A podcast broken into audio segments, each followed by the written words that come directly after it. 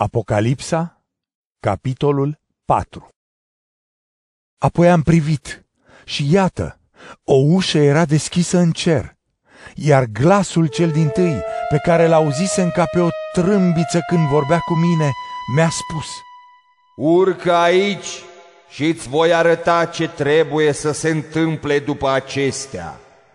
Deodată am fost în duh și iată era un tron în cer, iar pe tron ședea cineva – iar cel care ședea semăna la înfățișare cu piatra de jasp și de sardiu, iar în jurul tronului era un curcubeu cu înfățișarea smaraldului. Și în jurul tronului erau alte 24 de tronuri, iar pe ele ședeau 24 de bătrâni îmbrăcați în haine albe și având pe capetele lor cununi de aur. Iar din tron ieșeau fulgere și glasuri și tunete, iar înaintea tronului ardeau șapte făclii de foc, care sunt cele șapte duhuri ale lui Dumnezeu. Și în fața tronului era ceva ce semăna cu o mare de sticlă asemenea cristalului.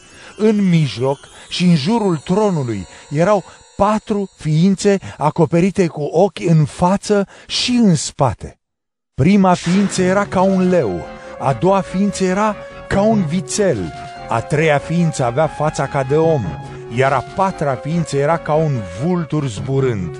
Fiecare dintre cele patru ființe avea câte șase aripi și erau pline de ochi de jur împrejur și pe dinăuntru. Zi și noapte ele strigau fără încetare. Sfânt, Sfânt, Sfânt, Domnul Dumnezeu, Cel atotputernic, cel care era, care este și care vine.